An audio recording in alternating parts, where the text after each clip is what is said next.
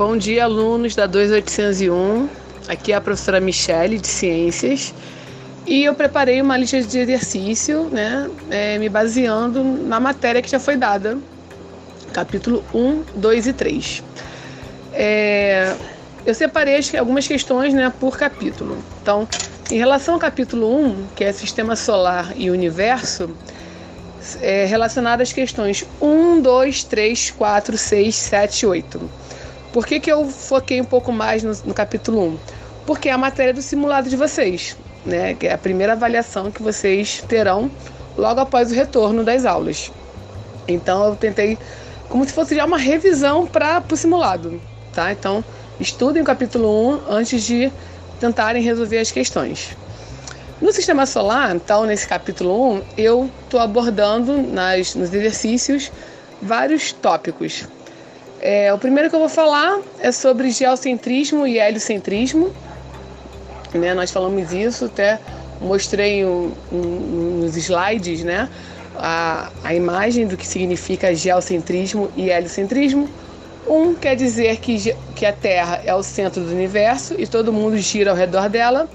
E a outra teoria é que o Sol, que é o centro da Terra, e todos os planetas, inclusive, inclusive a Terra, gira ao redor dele. Então, cabe vocês saberem quem é geocentrismo quem é heliocentrismo. Quem está dizendo quem. Outra, outros dois movimentos em que a Terra realiza é o movimento de rotação e translação. Um movimento quer dizer que a Terra gira ao redor do seu próprio eixo, e a consequência desse, desse movimento é alternância entre dias e noites, e um outro movimento é quando a Terra realiza o movimento em torno do Sol, que esse movimento é responsável pelo aparecimento dos, das estações do ano: primavera, verão, outono e inverno. Então eu preciso que vocês saibam também quem é o movimento de rotação, quem é o de translação. Na questão 4, eu estou pedindo quais são as fases da Lua. Lembra da nossa aula prática que nós fizemos com os biscoitos? O objetivo da aula não foi só comer o biscoito no final da aula, né? no final da prática. É para saber também que a Lua, devido a, ao seu movimento, que ela também faz um movimento de revolução, movimento que ela gira em torno da Terra, isso e vai formando né, vários, quatro tipos de fases. Isso devido à sua luminosidade em relação ao Sol. Então eu também quero saber quais são as quatro fases da Lua. O ideal é que eu quero que vocês coloquem em ordem, tá? Não importa qual fase vai começar, mas eu quero que vocês coloquem na ordem.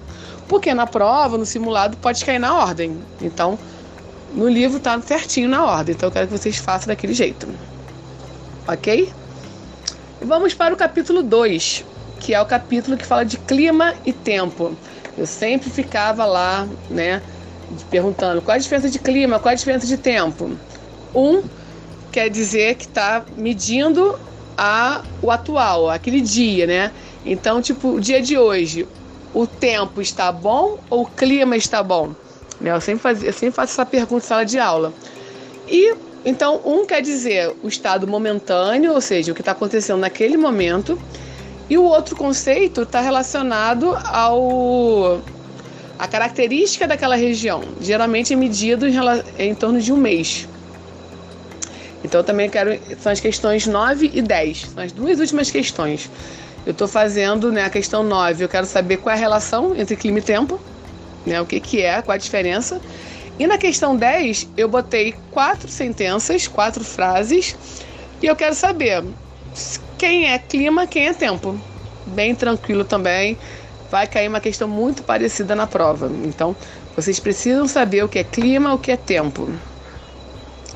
E vamos agora para a questão 5, a questão do capítulo 3, que por acaso é o tema de vocês, né, do trabalho do trimestre que vocês irão me apresentar logo, né, no nosso retorno, que é sobre efeito estufa e aquecimento global.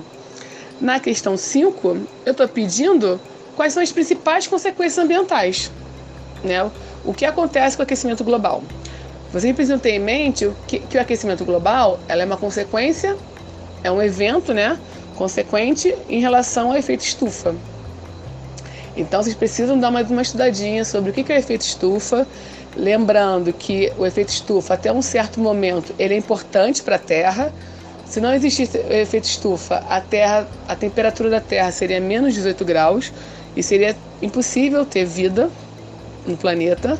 Então é importante, mas devido às ações do homem, né, ações negativas do homem, isso ocorre uma, uma, um aumento né, de, da temperatura devido à emissão de gases poluentes, pelo desmatamento, pelas queimadas, pelas fumaças que saem das, das, das chaminés das fábricas, dos carros.